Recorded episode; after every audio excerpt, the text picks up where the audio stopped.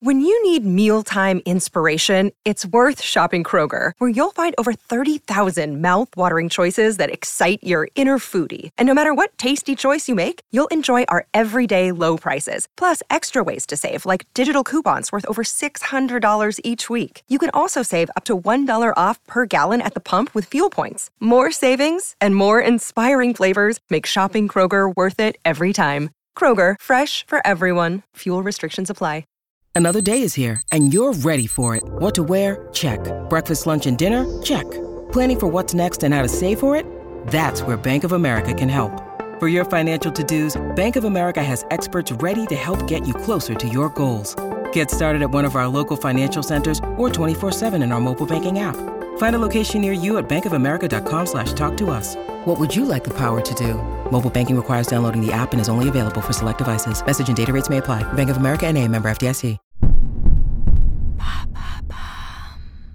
Quels sont les plus gros succès littéraires de 2022 Merci d'avoir posé la question. C'est la fin de l'année et chez Maintenant Vous savez Culture, on aime bien revenir sur les objets culturels qui ont fait parler d'eux tout au long de ces 365 jours. Aujourd'hui, penchons-nous sur les succès littéraires. Après une année 2021 on fire niveau vente pour les librairies, Covid oblige, l'année 2022 s'est montrée plus frileuse sur ce point. Néanmoins, le rythme acharné des sorties n'a pas faibli. Voici une petite liste de livres non exhaustives qui ont fait l'actualité cette année. Quels auteurs et autrices ont remporté les prix littéraires cette année? Celui à avoir remporté le grand prix du roman de l'Académie française, c'est Giuliano d'Empoli, avec son Mage du Kremlin. Le prix Renaudot a été décerné, lui, à Simon Liberati, pour performance.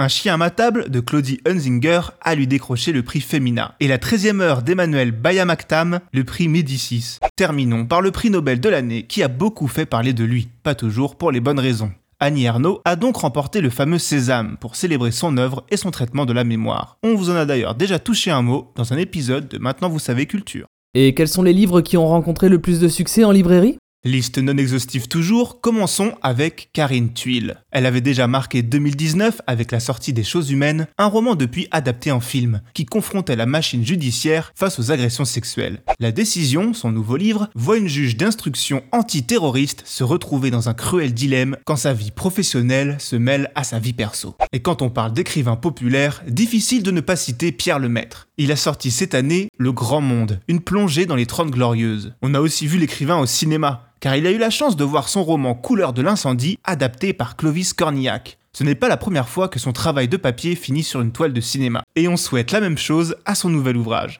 2022 signe également le grand retour de l'écrivaine féministe Virginie Despentes, qui a sorti chez Grasset son nouveau roman sobrement intitulé Cher connard. Niveau manga, la série Spy X Family fait un véritable raz-de-marée et tient même la barque face aux autres mastodontes habituels tels que One Piece ou Jujutsu Kaisen. 2022, c'est aussi l'année où Riyad Satouf met un point final à son autobiographie, avec le sixième et ultime tome de l'arabe du futur. Et quel a été l'événement surprise de l'année? Si vous êtes rentré dans une librairie cette année, dur de rater les couvertures toutes de dorures vêtues de la saga culte Blackwater de Michael McDowell, co-créateur de Beetlejuice et de l'étrange Noël de Monsieur Jack. La série est publiée en 1983 aux États-Unis sous forme de feuilleton. Pour sa sortie française, l'éditeur indépendant Monsieur Toussaint Louverture a décidé de taper fort. Les six tomes sont sortis coup sur coup, toutes les deux semaines, tenant le public en haleine comme une bonne vieille série. Un véritable pari éditorial qui a attiré un public de plus en plus grand durant les trois mois de publication vers l'épique saga de la famille Cascade. Bien joué, monsieur Toussaint. Maintenant, vous savez, un épisode écrit et réalisé par Jonathan Oppard. Ce podcast est disponible sur toutes les plateformes audio et si cet épisode vous a plu, n'hésitez pas à laisser des commentaires ou des étoiles sur vos applis de podcast préférés.